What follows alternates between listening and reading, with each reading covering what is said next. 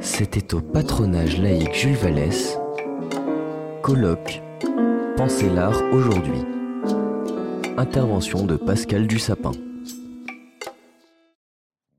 Il n'y a rien de pire que les biographies d'artistes, quoi. Non, mais c'est vrai. C'est un chemin tellement long, tellement compliqué, euh, tellement. Euh, à part les gens très doués, qui, ont des, surtout dans la musique où il y a des, vous savez, les enfants prodiges, tout ça, les doués, quoi. Moi, j'étais pas très doué, donc ça s'est pas vu tout de suite, quoi. bon, après, euh, la musique était là très tôt. Mais euh, c'est vrai que la photo est venue assez vite pendant l'adolescence et ça m'a jamais quitté. J'ai pensé à un moment devenir photographe parce que la musique c'était un chemin pavé de désillusions. Et finalement, euh, j'ai préféré aller là où j'étais le moins bon dans la musique. Et euh, bah, ça va depuis, je tiens le coup quoi. Mais la photo m'a pas quitté, c'est vrai. Après, de là, me considérer comme un photographe, faut pas exagérer quand même, hein, parce que je, je, fais très attention. Par exemple, il y a deux trois ans, je me suis battu avec Wikipédia. Enfin, battu. J'ai j'ai vu un jour dans quelqu'un m'a dit que de ma fiche Wikipédia, j'étais présenté comme compositeur et photographe. Alors moi, j'ai tellement de respect pour les photographes et d'admiration que je sentais un usurpateur. Alors j'ai écrit à Wikipédia et on m'a répondu information erronée. Alors j'ai fait, j'ai appris qu'il fallait pas que ce soit vous qui corrigiez votre, bio, mais quelqu'un d'autre le fasse. Donc j'ai supplié un ami à moi euh, qui est un peu comme ça expert en, en réseau et en informatique. Et maintenant, je suis présenté sur je pratique la photo en amateur, ce qui me va très bien. Parce que, à vrai dire, si je fais de la photo, c'est vrai, c'est et si elle est, euh, si elle intéresse un peu quelqu'un, c'est d'abord parce que je suis compositeur. C'est ça qui est drôle. Et euh, donc à ce titre, j'ai des expositions. Par exemple, il y a quand j'étais au festival de Salzbourg, il y a maintenant euh, trois ans, j'avais beaucoup de choses, à l'opéra, tout ça. Il m'avait fait tout un, un, portrait avec des concerts. La galerie Leica de Salzbourg et le Festspilas m'avait fait deux grandes expos de photos euh, parce que c'est ça qui était drôle, c'est que j'étais là comme compositeur et puis hop, bah, il fait un peu de la photo, mais c'est pas pour ça qu'il voilà. Donc je, mais enfin pour finir sur la photo, euh, c'est tellement précieux pour moi que j'ai toujours euh, euh pas caché ça, mais pratiqué ça un peu vraiment comme un jardin secret. Puis alors maintenant, bah, j'ai fait des livres de photos, j'ai fait des, vous voyez on m'en achète, tout ça, ça, ça devient professionnel. Et j'aime pas beaucoup parce que je perds de la liberté. Oui, liberté qui est essentielle d'ailleurs pour la création. C'est... Oui, c'est-à-dire euh, il faut se sentir, euh, il faut se sentir dégagé de, de, de tout euh, tentation. J'oserais dire hiérarchique, quoi. La photo, par exemple, si, par exemple, si je vois enfin pour ceux qui connaissent la photo, si je vois euh, la nuit, euh, il pleut, un pavé luisant, vous voyez, comme ça. Ben, je pense à Brassailles tout de suite, qui a fait des, photos magnifiques de pavés luisants sous la pluie. Ben, un photographe professionnel, il va se dire, ouais, on a déjà fait ça. Moi, je le fais. Ouais, je la refais, quoi. Et je suis content. en musique, c'est pas pareil, vous voyez. Euh, en musique, euh, si tout d'un coup quelque chose, euh, tout d'un coup j'ai l'impression d'être sur un chemin, disons balisé, ah, je fais, je fais un petit peu attention quand même. Hein. Je crois d'ailleurs vous avoir entendu là-dessus par rapport à, à Zinaki, si vous disiez, mais ça c'est un geste historique, il faut, fuir ça. Oui, mais ça c'est là, c'est toute l'histoire de la musique qu'on appelle abusivement contemporaine. Je déteste ce terme hein, parce que à force de l'appeler contemporaine, moi ça fait ça va faire 50 ans que j'entends ça. Donc je contemporain de quoi? Et euh, donc ok, on l'appelle comme ça pour des raisons un peu stylistiques quoi. Enfin encore qu'aujourd'hui ça veut plus tellement rien dire, mais mais euh, il y avait toute une histoire, euh, bon, qui est pas l'histoire de la musique, qui est l'histoire des arts, euh, qui est dans les années 50, 60, il y avait des doxas, des idéologies très fortes hein, dans la musique. Alors dans la musique, c'était c'est un peu caricatural quelquefois, mais ça existait dans le cinéma, ça existait en littérature, ça existait dans la peinture. Enfin, Et par exemple, je racontais à ma fille hier, qui est qui est, éditrice, qui est, historienne d'art, qui a d'ailleurs eu, j'en suis très fier, aussi la Villa Médicis, c'est incroyable. Je lui racontais une histoire très drôle. Quand je suis arrivé à la Villa Médicis, j'étais très jeune, j'avais 25 ans, euh, au début des années 80. Moi, j'étais pétri de l'histoire du minimalisme. J'adorais Barnett Newman, Sol Lewitt, euh, Adrenard, Roscoe. J'adore toujours. Hein. Rayman, tout ça, c'était pour moi. Ça m'avait. Moi qui fais une musique plutôt éruptive et expressive, euh, j'adorais. J'adore toujours ça. Et puis on est, je suis arrivé euh, à la villa, il y avait là quelques artistes qui étaient aussi euh, pétris de cette culture, qui était au fond finalement l'académisme contemporain, quoi. Et puis sont arrivés ce qu'on a appelé à l'époque la trans-avant-garde italienne. Donc on était à Rome, quoi. Et puis je vous rassure, je trouve que Rome est sinistre sous la pluie, mais j'adore Rome. D'ailleurs, j'y vais bientôt. Et euh, enfin, je devais y aller bientôt là, mais je vais peut-être pas y aller quand même. Mais euh, comment dirais-je, sont arrivés une bande d'artistes un peu échevelés là, euh, mal éduqués, euh, très sympathiques, qui disaient nous vos petits carrés blancs sur fond euh, noir, on en a marre, ce qu'on veut c'est pas des filles avec des gros seins. Je me souviens très bien, vous me pardonnez mesdames, mais c'est exactement ce qu'a dit Enzo Cookie début des années 80. Et moi, ça me faisait rigoler. Je trouvais ça. Et puis d'un coup, ils se sont à faire des tableaux avec voyez, euh, assez et qui ont changé pas mal de choses hein, et qui ont renoué en quelque sorte avec. Euh, euh, voilà. Donc, dans l'histoire de la musique, il y a aussi des choses comme ça. Et il y a le fameux geste historique. Et moi, on me reprochait d'avoir des gestes historiques dans ma musique. Hein. D'ailleurs, euh, je sais toujours pas ce que ça veut dire parce que parce que je suis tellement lié, je me sens tellement lié à l'histoire. Enfin, je veux dire, je suis pas, pas moi personnellement, mais j'aime tellement l'histoire de la musique, j'aime tellement euh, entendre la, musique, euh, enfin classique qu'on appelle, mais qui est pour moi d'une modernité et d'une contemporanéité souvent très très impressionnante, souvent beaucoup plus que certains académismes contemporains. Que que voilà, je, je vois pas pourquoi la récupération de, certains archétypes euh, serait à bannir. Alors, euh, c'est vrai que euh, le parcours, vous disiez euh, tout à l'heure, un artiste, il y a un parcours quand même. Il y a quand même, il y a des rencontres déjà, je pense, qui, forgent. je parlais tout à l'heure de, de mais vous avez aussi des rencontres qui n'étaient pas forcément musicales. Euh, je pense notamment à Gilles Deleuze, euh, la théorie du rhizome qui a beaucoup, euh, voilà. Et puis, si parfois il peut y avoir une œuvre.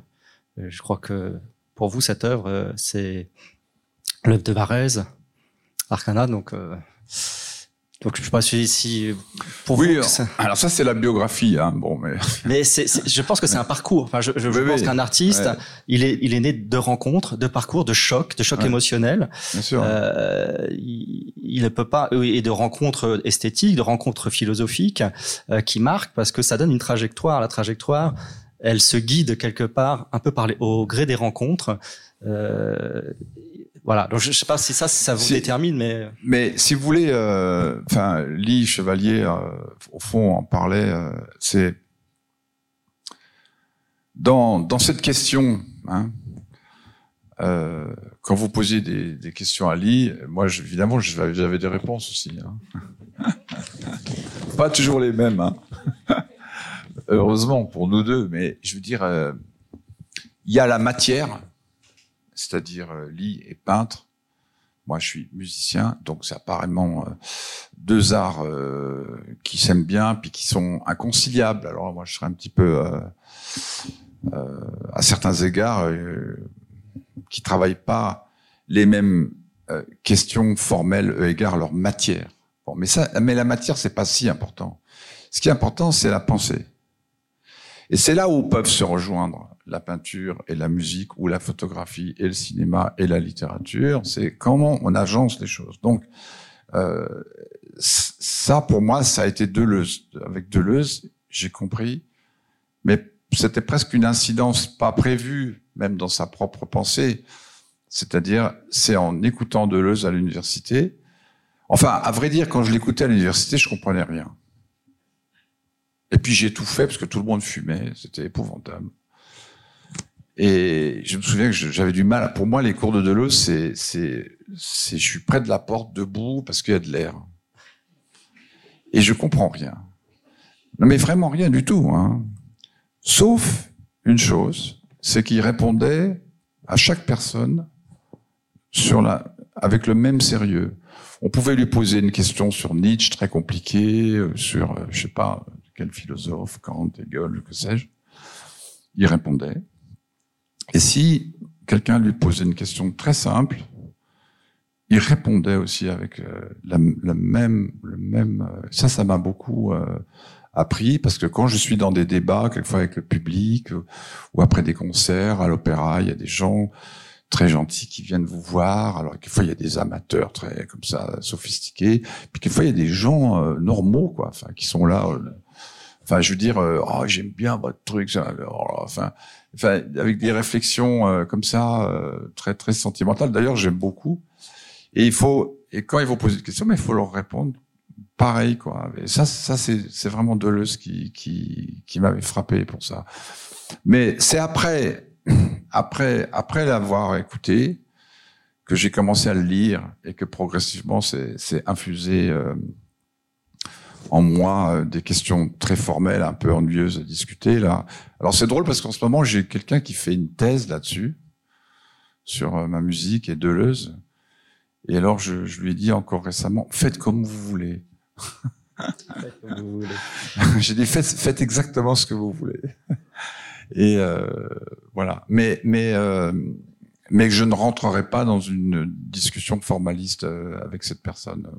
Mais ce qui en soi est un enseignement deleuzien également. Quoi. Mais pour, pour revenir à ce que je disais sur euh, la matière et la pensée, c'est, c'est que très souvent, euh, les, les, les, enfin, c'est pas une critique que je fais, euh, c'est je regarde quoi. Très souvent, je vois des artistes euh, dont, dont la pense, enfin, ça m'intéresse d'ailleurs. C'est pas, c'est pas péjoratif hein, chez moi, mais euh, ça reste une question dont, dont, dont la pensée euh, est exclusivement liée à leur propre matière. Alors ça, c'est très puissant chez les musiciens, parce que, euh, comme vous savez, la musique, ça rigole pas.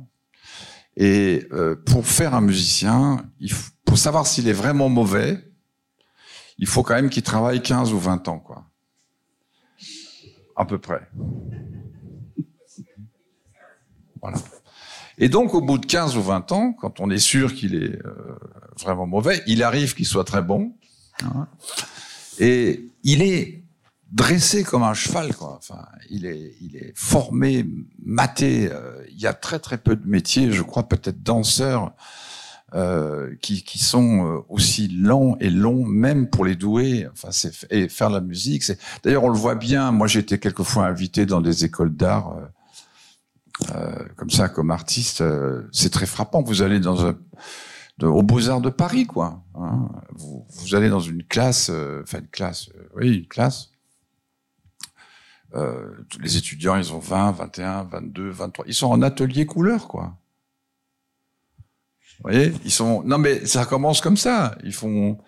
Euh, ils font atelier couleur, quoi. Et un musicien à 20 ans, mais un pianiste à 20 ans, il s'est déjà joué les cinq les concertos de Beethoven, il s'est tapé tout Mozart. Enfin, il, ça veut pas dire qu'il est bon, hein, mais euh, puisqu'il, mais si vous voulez, le, niveau, la discrépance est totale, quoi. Enfin, c'est pas un jugement de valeur, hein, mais c'est très frappant de voir la, différence de, maturation entre entre les plasticiens et, euh, et, et, les, et, les, musiciens. Alors après, ça pose aussi des problèmes quelquefois. Par exemple, moi, la, la seule année que j'ai fait en auditeur conservatoire, il y avait au conservatoire 8% euh, de bacheliers. C'est pourquoi? Parce que pour faire ce boulot-là, j'ai quitté l'école à, à 13 ans, quoi. Vraiment. Et moi, je connais, euh, je connais plusieurs musiciens, même pas de ma génération, mais même plus jeunes que moi, euh, qui ont fait toute leur scolarité en par correspondance. Enfin, euh, alors maintenant c'est organisé différemment. Il y a le lycée Racine, tout ça. Pourquoi je dis ça? C'est parce que je me permets de penser quand même, et je l'ai observé, que vous avez des musiciens qui, qui ont 20 ans, qui sont des bestioles pas possibles. Enfin, je parle des interprètes. Hein. Et puis quelquefois qui sont euh, sous-cultivés, quoi. Dont, dont, dont, la pensée est pas, est pas, je dois le dire, euh, enfin, c'est pas une règle générale, mais quelquefois j'ai l'impression d'avoir un neuneu en face de moi, quoi, parce qu'il n'est pas développé dans la tête, quoi. Hein. Et, non, mais ça arrive. Hein, chez nous, on, on, en rigole un peu, mais c'est, la vérité. Hein ça doit poser quelques problèmes quand vous devez euh, diriger une heure ou, conduire un interprète, un soliste ou quoi que ce soit. Si ceux avec qui je travaille sont pas comme ça. non, mais si vous voulez, après, je, caricature un peu. Hein, je, je veux pas euh, tout d'un coup jeter l'opprobre sur. Mais, ce que je veux dire, c'est que euh, vous ça, puisqu'on est là pour parler d'art, ça arrive aussi chez certains compositeurs. Vous avez des compositeurs euh, très naturel comme ça, qui quand il a 11 ans, il se mettait à écrire des trucs, enfin, vous voyez, euh, ou à improviser. J'ai rencontré un, jeune garçon là récemment. Euh, je sais pas, il avait, je sais pas, 9 ou 10 ans, quoi. Il jouait du piano, mais vous pouvez pas imaginer. Hein, il fait des concerts, il passe à la télé. Enfin, c'est évidemment un, je crois qu'il est, est pas russe, mais enfin biélorusse ou je sais pas, enfin genre comme ça. Et il est, alors on, on, on me l'a présenté. Euh, c'était après un concert en plus. Hein. Alors quelqu'un a dit ah, je vais te montrer un compositeur. Il est arrivé, le gamin, il était tout comme ça. Et alors il, m'a demandé en anglais, il parle anglais parfaitement. Hein. Euh, il m'a demandé un conseil. je lui ai dit mais je donne pas de conseil. Et il m'a dit oh je voudrais un conseil. Enfin avec sa mère qui le poussait. Si, bah dites-lui quelque chose tout ça. Alors je lui ai dit n'étudie pas trop longtemps. Alors là, ça l'a séché, quoi. Parce qu'il est compositeur aussi, j'ai oublié de le dire. Et je lui dis, n'étudie pas trop longtemps. Voilà. Et par pourquoi? Parce que il faut le, faut le protéger cet enfant. Il est déjà, la musique qu'il fait, c'est du, c'est du chat GBT quoi. C'est-à-dire c'est qu'il il travaille, il toutes ses harmonies viennent d'ailleurs et tout. Il a tous les gestes dans, la, dans les doigts, tout ça. Alors tout ce qu'il fait, ça ressemble à quelque chose d'autre. Et comme il a le talent de ré, euh, réagencer les choses, euh, on lui fait croire qu'il est compositeur, mais il en est très très loin. Composer, c'est c'est pas c'est pas c'est pas ça. Enfin, voilà, je me suis éloigné. J'ai fait un rhizome de leusien. Bah, justement, vous abordez la question composée, c'est quoi? Si c'est pas ça, ça c'est parler du flux, je crois d'ailleurs, quelque chose. Ouais, mais vous savez, euh, c'est très. Enfin, je peux vous dire des tas de trucs. Je pourrais faire des belles phrases sur composer, c'est quelque chose, quoi. Mais euh, moi, je sais pas. Je j'ai aucune autre idée de la vie qu'en composant. Donc, je suis un peu comme un mille pattes, quoi. Je réfléchis pas nécessairement à l'ordonnancement de mes pattes, quoi. Mais, mais je dirais que composer, c'est d'abord, euh, euh, pour moi, ça a à voir avec la vigilance, en fait. Voilà. C'est avec la conscience. J'ai souvent dit ça. Ça a à voir avec le, le être là, le, le Dasein, comme disent les philosophes, mais euh, c'est la seule chose qui peut vous permettre d'être en face non seulement de vous-même, euh, mais aussi de, de, de, de l'histoire. Et, et c'est aujourd'hui, à mon sens, une question majeure parce que euh, on a beaucoup parlé depuis quelques dizaines d'années de la fin de l'histoire. On s'aperçoit que c'est pas le cas hein, avec les événements euh, euh qui se passent en Ukraine où on voit que l'histoire se, reproduit. Enfin, mais je veux dire par là qu'il faut absolument se poser la question de l'histoire parce que l'époque, hein, et je le voyais bien quand j'ai assisté à la fin du débat tout à l'heure, euh, l'époque produit de l'amnésie. Euh, et elle, elle, privilégie le présent parce que c'est ce qui arrange je veux pas faire du marxisme à deux balles, mais je veux dire, c'est ce qui arrange le, le capitalisme d'aujourd'hui. La perte de mémoire est organisée euh, de manière à ce que euh, les mêmes erreurs se reproduisent. C'est faustien, quoi. Hein. Euh, c'est vraiment faustien. Et j'en veux pour preuve que c'est le principal. moi, j'ai très peu enseigné, mais j'ai quand même enseigné de trois ans à la Musikhochschule à Munich, qui est une grande école allemande. Et à la Haute École de Genève, enfin un an. Et le, quand on me demande de résumer cette expérience, euh, euh, d'ailleurs on me demande pas souvent, mais enfin quand on me le demande, je dis toujours c'est la mémoire. Et je, je, je, me suis retrouvé en face de, de, de, jeunes gens, de jeunes femmes très douées, très douées. Ils sont très doués. Enfin, ils sont, euh, ils sont, ils sont vraiment. Euh, la technique, c'est rationalisé. Alors, euh, ils, savent plein de trucs euh, qu'on savait, que moi je savais pas à leur âge, mais ils ont plus de mémoire. Ils travaillent dans un écart de temps, un laps de temps qui est très très court. Et, quand on fait une référence, pas seulement à la musique classique, quoi. Ils ont plus rien à fiche de Brahms ou de Beethoven ou tout ça. Mais même la propre histoire de la musique moderne, de l'après-guerre, ils la connaissent quelquefois très très mal. C'est presque sidérant. Et c'est vraiment une constante que j'ai partagée avec d'autres amis compositeurs qui sont profs, alors là, depuis 30 ans, et qui me disent non seulement la même chose, mais pire encore que ce que je viens de dire. Donc c'est, c'est, c'est, c'est pour ça que je pense pouvoir dire que composer, c'est être vigilant, c'est faire monter la conscience, c'est embrasser l'espace, euh, je veux dire, sur une période très longue, très très longue, et, et pas seulement euh, l'habitus et l'ambitus de, de, de, de, de, ce qui est possible aujourd'hui. Enfin, vraiment. L'autre jour, j'ai vu un, un ballet comme ça euh, par un, un, jeune chorégraphe, évidemment très doué, tout ça. Et c'était, ça m'a beaucoup frappé parce que moi, j'ai travaillé beaucoup avec la danse et avec des grands chorégraphes. Et, euh, et ce, garçon a un succès dingue. Et, et on voit vraiment que euh, l'esthétique n'est pas en phase avec l'éthique. Parce que son esthétique, elle est, elle est, elle est Kleenex, quoi. C'est fait pour plaire maintenant, mais dans les six mois qui viennent, quoi. Déjà, la musique qu'il utilise dans six mois, elle est, out complètement. Et, tous les gestes existent déjà. Tout, c'est juste un, une gestion de données, quoi. Et, quand vous voyez toute la salle debout avec les moyennes d'âge 24 ans, vous vous dites, euh, ah là, il y a un problème là. Moi, je me suis vraiment dit ça. Je me dis, là, il y a vraiment un problème parce que pourquoi moi qui suis beaucoup plus âgé, dire, je veux dire, j'ai le sentiment d'avoir tout connu déjà, tout, j'ai tout vu déjà, tout vu, mais depuis 40 ans, à cause précisément de l'amnésie. C'est-à-dire que c'est fait pour un public qui ne sait pas. Alors, ça peut paraître très prétentieux ce que je dis là, mais la vérité, c'est qu'ils ne le savent pas. Voilà. Ah, vous parliez tout à l'heure de Nietzsche, mais c'est vrai que c'est l'idée de la rumination. La rumination, c'est pour éviter l'amnésie. Justement, on, rumine, et je crois que vous, avez, euh, je, vous entendre parler de ça, la rumination de l'art. D'ailleurs, on parlait d'infuser aussi, ça, ça participe. Euh, le fait de ruminer, c'est de revenir sans cesse, mais de pas oublier.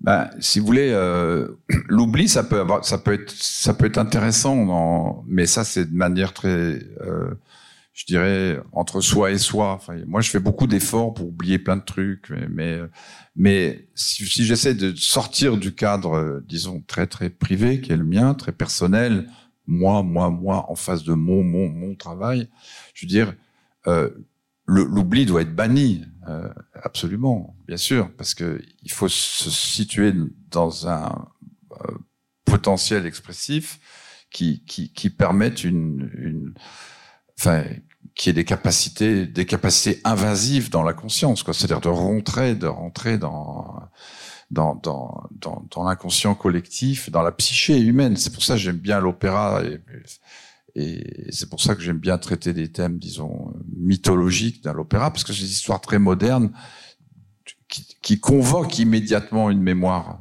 Hein. Quand, quand, vous faites un, moi j'ai fait un opéra sur Faust, sur Penthesilée, sur euh, là actuellement je travaille sur Antigone. Vous voyez, tout le monde connaît quoi. Et en même temps, ça, ça, ça embrasse toutes les cultures d'un coup. C'est du commun en fait. Oui, oui, oui, oui. Mais la, la rumination dont Nietzscheenne, effectivement. Euh, alors moi j'ai un fils qui est mon grand-fils, il est bouddhiste Et euh, enfin, il fait pas que ça, mais il est très très bouddhiste. et il me dit toujours, euh, quand il regarde mes partitions, euh, il me dit, papa, tu fais de la méditation.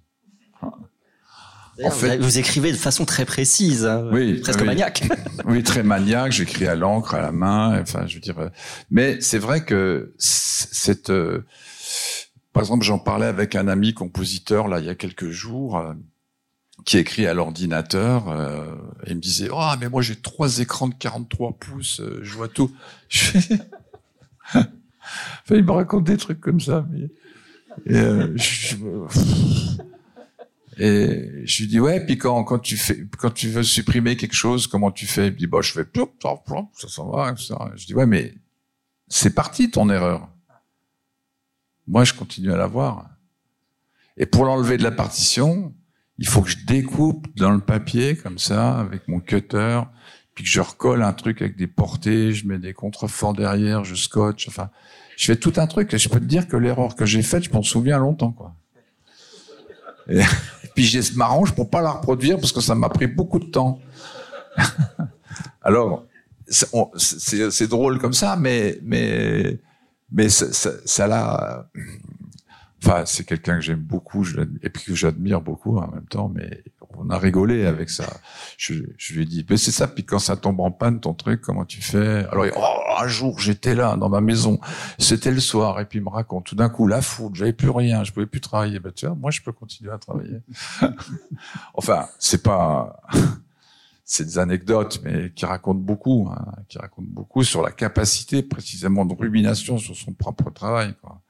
Et puis, dans ces histoires-là, je, je, dérive un peu, mais ces histoires de technologie, la technologie, et c'était un peu ce qui était en cours euh, dans le débat tout à l'heure, la technologie, elle pense pour vous.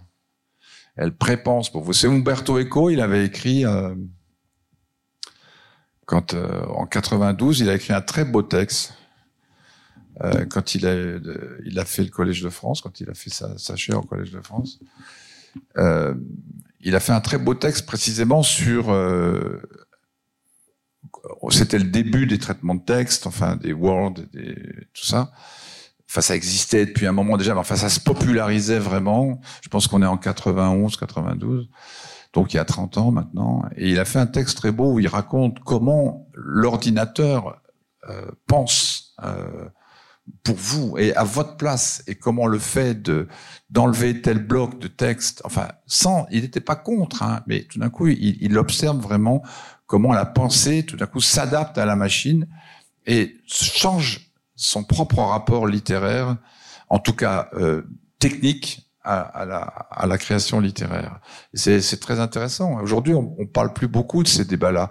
Quelquefois, moi, quand je me suis retrouvé en situation d'enseignement ou dans des académies, je fais toujours le même coup. Je vois arriver la partition. Maintenant, ils sont à 95%, ils écrivent tous à la machine, mais je leur fais toujours le même truc. Je vais toujours, ah, vous écrivez à l'ordinateur Je dis, bah oui. Euh.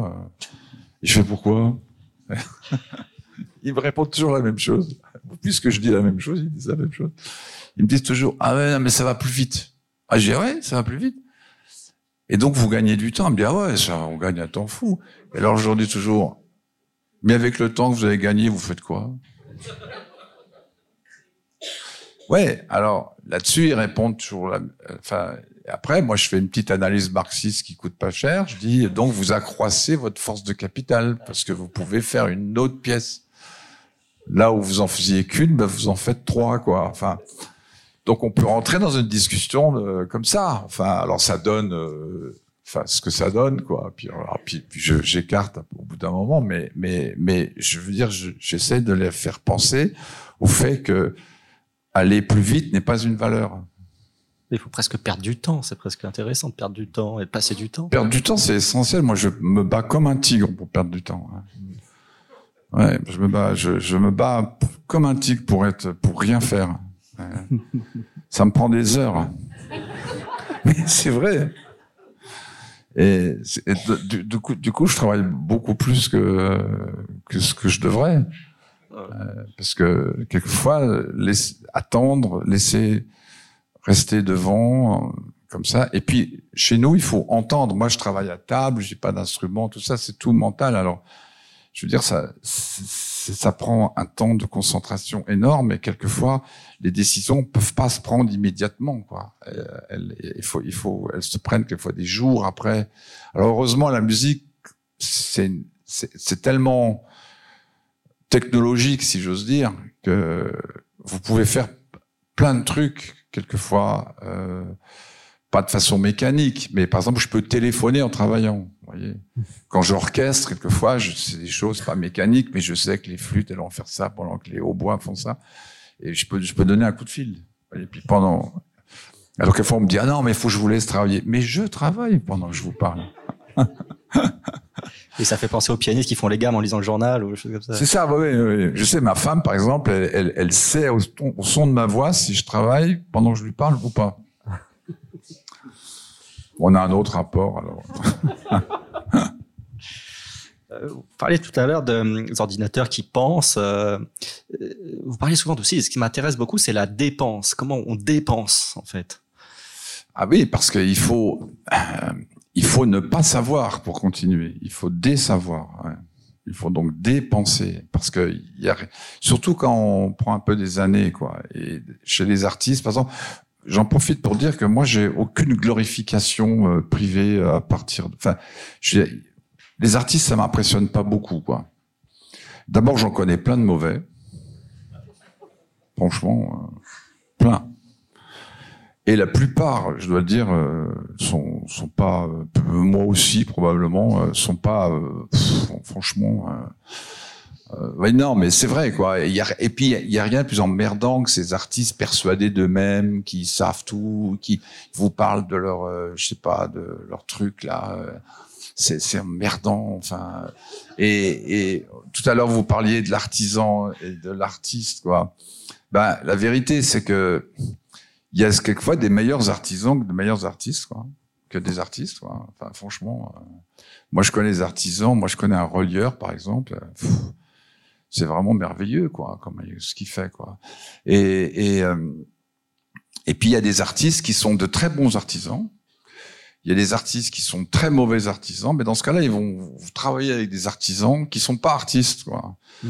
Et c'est dans les chez les plasticiens, il y a des tas, il y a du, il y a des tas d'artistes aujourd'hui, ils savent même pas dessiner un mouton à leur gosse, quoi. Enfin, et, mais ils savent quand, avoir l'idée de faire euh, comment, de, voilà de demander. Puis après, vous avez des artistes démiurges. Moi, j'ai moi j'ai fait un grand projet avec euh, Kiefer récemment là où euh, et je veux dire euh, Ansem Kiefer c'est un ogre c'est un truc incroyable quoi. Enfin, c'est ça dépasse tout ce que j'ai vu dans ma dans ma vie. J'ai bien connu Soulage aussi et qui était un peu très très différent, mais qui, dont on sentait qu'il était attiré par euh, par euh, une. Enfin, il y avait une voracité comme ça, euh, enfin merveilleuse. Hein.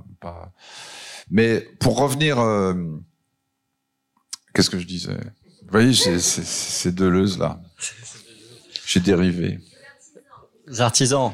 oui, les artisans. oui, bah j'ai un, peu dit ce que je voulais dire, c'est-à-dire c'est qu'il y a des des, des, des, des, artisans qui qui sont pas des créateurs, mais c'est pas pour ça qu'ils sont moins bien, quoi. Voilà. Mm. Donc euh, c'est pour ça que je me méfie beaucoup du, du discours des artistes sur sur euh, souvent sur eux-mêmes, enfin euh, sur parce qu'ils produisent de l'idéologie, ils produisent de la doxa, de la conviction, de la persuasion. ils deviennent sûrs, ils possèdent la vérité. Et ça, ça, quand on vieillit euh, moi, j'en vois de plus en plus, quoi. Enfin, des gens, ils sont sûrs d'eux, et puis, et puis quelquefois, euh, si ça marche pas très bien, leur machin, euh, ben, ils deviennent jaloux, ils deviennent amers, aigres. moi, j'ai, dîné avec un artiste la semaine dernière qui m'a dit des choses, qui est un type que j'aime beaucoup, hein, mais qui était, c'était épouvantable, parce qu'il me disait, il me disait, il me disait des, des choses par exemple, il disait la musique classique. Euh, enfin, moi, je, il est, enfin, c'était un compositeur, mais il me disait, euh, moi, quand je, vois Malheur programmé à la Philharmonie, je pense qu'il prend mon travail, quoi. je pense qu'il, je lui dis, mais bah bon, hein. il fait comment? Non, mais sérieusement, hein. Et euh, donc, je suis tombé dans une discussion effarante. Je me dis, non, si je veux écouter une symphonie de malheur, je l'ai sur YouTube, je l'écoute avec le, mon casque, et puis euh, encore, j'écoute un passage, et puis c'est tout. Quoi. Mais ça sert à rien, ces concerts de musique euh, qu'il y a, enfin, ça, bon. Et il était vraiment convaincu, quoi. Et euh, enfin, même même sa femme m'a dit à un moment, euh, discute pas trop. je fais ok. Non, donc je veux dire, c'est bon là, on est peut-être dans une névrose très particulière, mais euh, mais encore que elle est, elle est pas elle est pas si rare. Hein. en fait, c'est toxique cette doxa qui est produite par certains artistes. Oui, ça, il y a, y a cette histoire que il y a ce problème avec la raison, quoi. Y a, je veux dire, un artiste, c'est sûr, quand il se bat, enfin, Lee en parlait très bien. Quand il se bat, enfin, chacun a son histoire, mais cette histoire n'a pas valeur de euh, n'a pas de valeur au fond. Vous voyez, ma propre histoire, ma, ma biographie, enfin je le prends pour moi, ma, ma biographie. Euh, moi, si je vous raconte ma vie, vous, vous, allez pleurer déjà, vous allez me prendre dans vos bras, tout ça, voulant me consommer. Mais c'est vrai, quoi. On va faire un film au moins, quoi.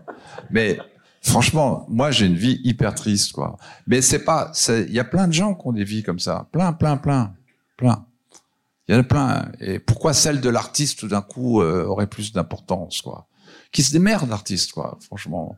Qui fasse son truc et voilà. Et il faut qu'il se batte pour ça. C'est pour ça moi je réagis toujours mal aux histoires corporatives et tout les associations les pétitions généralisées pour protester contre le budget du ministre de la culture tout ça. Ok je, suis solidaire mais ah, il y a un moment je j'aime plus quoi parce que ça, ça nivelle tout. Euh, enfin, euh, bon, sans doute je fais une erreur, je suis pas assez, euh, mais mais je veux dire par là que, que, que, ce, qui relève de la volonté de l'art est déjà hautement individuel, mais ne prend euh, sa valeur que dans sa liberté la plus extrême, quoi. C'est-à-dire, comme disait Nietzsche, quoi, être léger, fluide. Il disait être léger, fluide, gai et superficiel. Hmm. Nietzsche, hein. Mais il ajoutait dans la profondeur comme les Grecs. C'est dans la préface du Gai Savoir.